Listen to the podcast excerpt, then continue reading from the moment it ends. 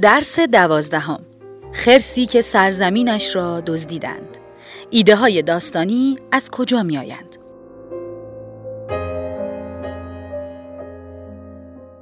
در درس گذشته از تکنیک ترکیب برای تولید ایده های داستانی صحبت کردیم. در این درس با معکوس کردن همان فرایند به ایده های جدیدتری خواهیم رسید. ایده هایی که از نقصان، کمبود، نداشتن و فقدان به دست می آیند. در حقیقت ما در این شیوه چیزی را از شخصیت اصلی یا از فضای داستانی می‌گیریم و با شکلگیری این کمبود بحران اولیه داستانی اتفاق خواهد افتاد. چه بسیار داستانهایی که با همین شیوه نوشته شدند و ایده اصلی و بحران اولیهشان از همین تکنیک بسیار ساده شکل گرفته است.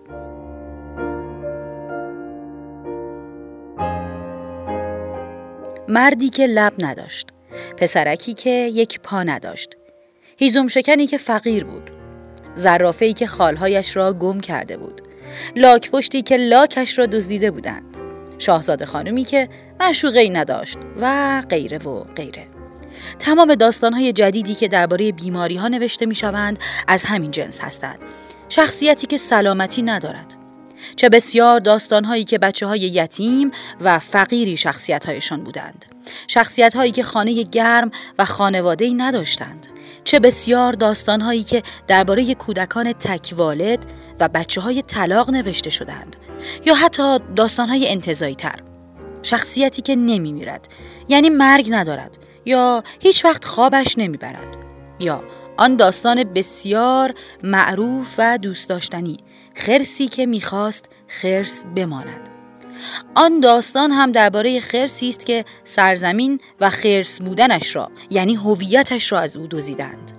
این کمبودها، نداشتنها، فقدانها و نقصانها نقطه عظیمت ما برای شروع داستان خواهند بود. نطفه اولیه‌ای که بحران را در دل خودش دارد. شبیه به فنر فشرده است که قرار است آزاد شود. نیروی زیادی در خودش دارد و شخصیت داستانی را مجبور می کند که به دنبال آن نداشتهش بگردد.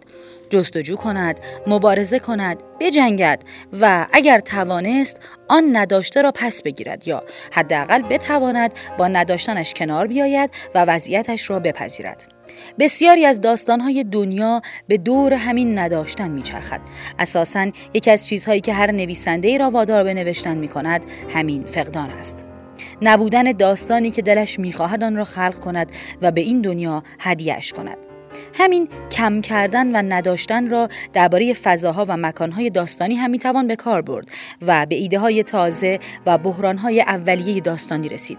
سرزمینی که آب ندارد دنیایی بدون رنگ خانه متروک یعنی خانه‌ای که زندگی در آن جریان ندارد جنگلی با درختهای مصنوعی شهری که آزادی ندارد و هزاران مکان دیگر که از فقدان چیزی رنج می‌برند.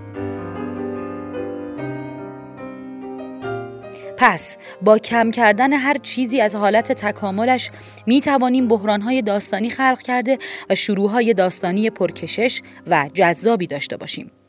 داستانهایی که مخاطبش به دنبال این است که ببیند آن فضا یا شخصیت داستانی بالاخره به خواستش می‌رسد و کامل خواهد شد یا نه داستانهایی که شخصیت قهرمان داستان از کمبودی رنج می‌برد در ذات خودشان کشش و تعلیقهای داستانی را حمل می کنند. پس بیایید چیزی را از شخصیت بگیریم تا به جستجویش بشتابد و دنبالش کند. شخصیت های کامل و همه چیز تمام هیچ داستانی به ما نخواهند داد.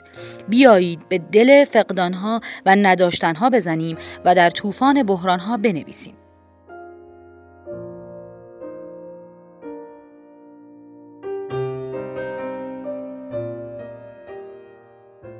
تمرین یک. یک شخصیت داستانی. فرقی نمی کند انسان باشد یا شخصیتی فانتزی و خیالی. آن را برداریم و چیزهایی را از او بگیریم. کمبودهایی را برایش بگذاریم و او را به جستجوی آنها دعوت کنیم. تمرین دو. قهرمان داستانمان را در مکان و فضایی قرار دهیم که از کمبود چیزی یا چیزهایی رنج می‌برد حال قهرمانمان باید به سرزمینش کمک کند و آن را نجات دهد.